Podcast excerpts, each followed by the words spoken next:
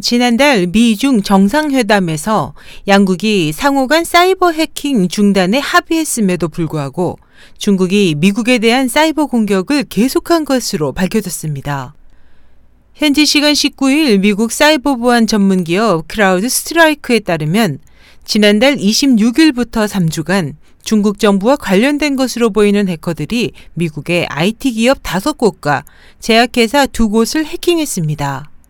크라우드 스트라이크의 공동 창업자인 드미트리 알페로비치는 이번 해킹이 미중 정상이 상업적 목적의 사이버 공격 행위를 알고도 눈 감아주지 않겠다고 합의한 지 불과 하루 만에 발생했다고 강조하고 해커들이 사용한 서버와 소프트웨어를 분석한 결과 이들이 중국 정부와 관련된 것으로 추정된다고 설명했습니다. 알페로비치는 이번 해킹에도 과거 버지니아 방위산업체 VAE와 건강보험사 앤썸을 해킹한 것과 같은 네루스비 프로그램이 사용됐고 해킹에 가담한 단체는 딥판다 등 다수다. 이번 해킹은 지적 재산과 경영 비밀을 빼내기 위한 것으로 보인다고 밝혔습니다.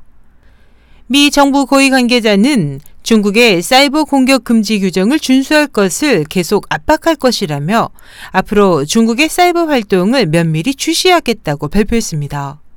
한편 중국 외교부는 크라우드 스트라이크의 이번 발표에 대해 입장을 내놓지 않고 있습니다.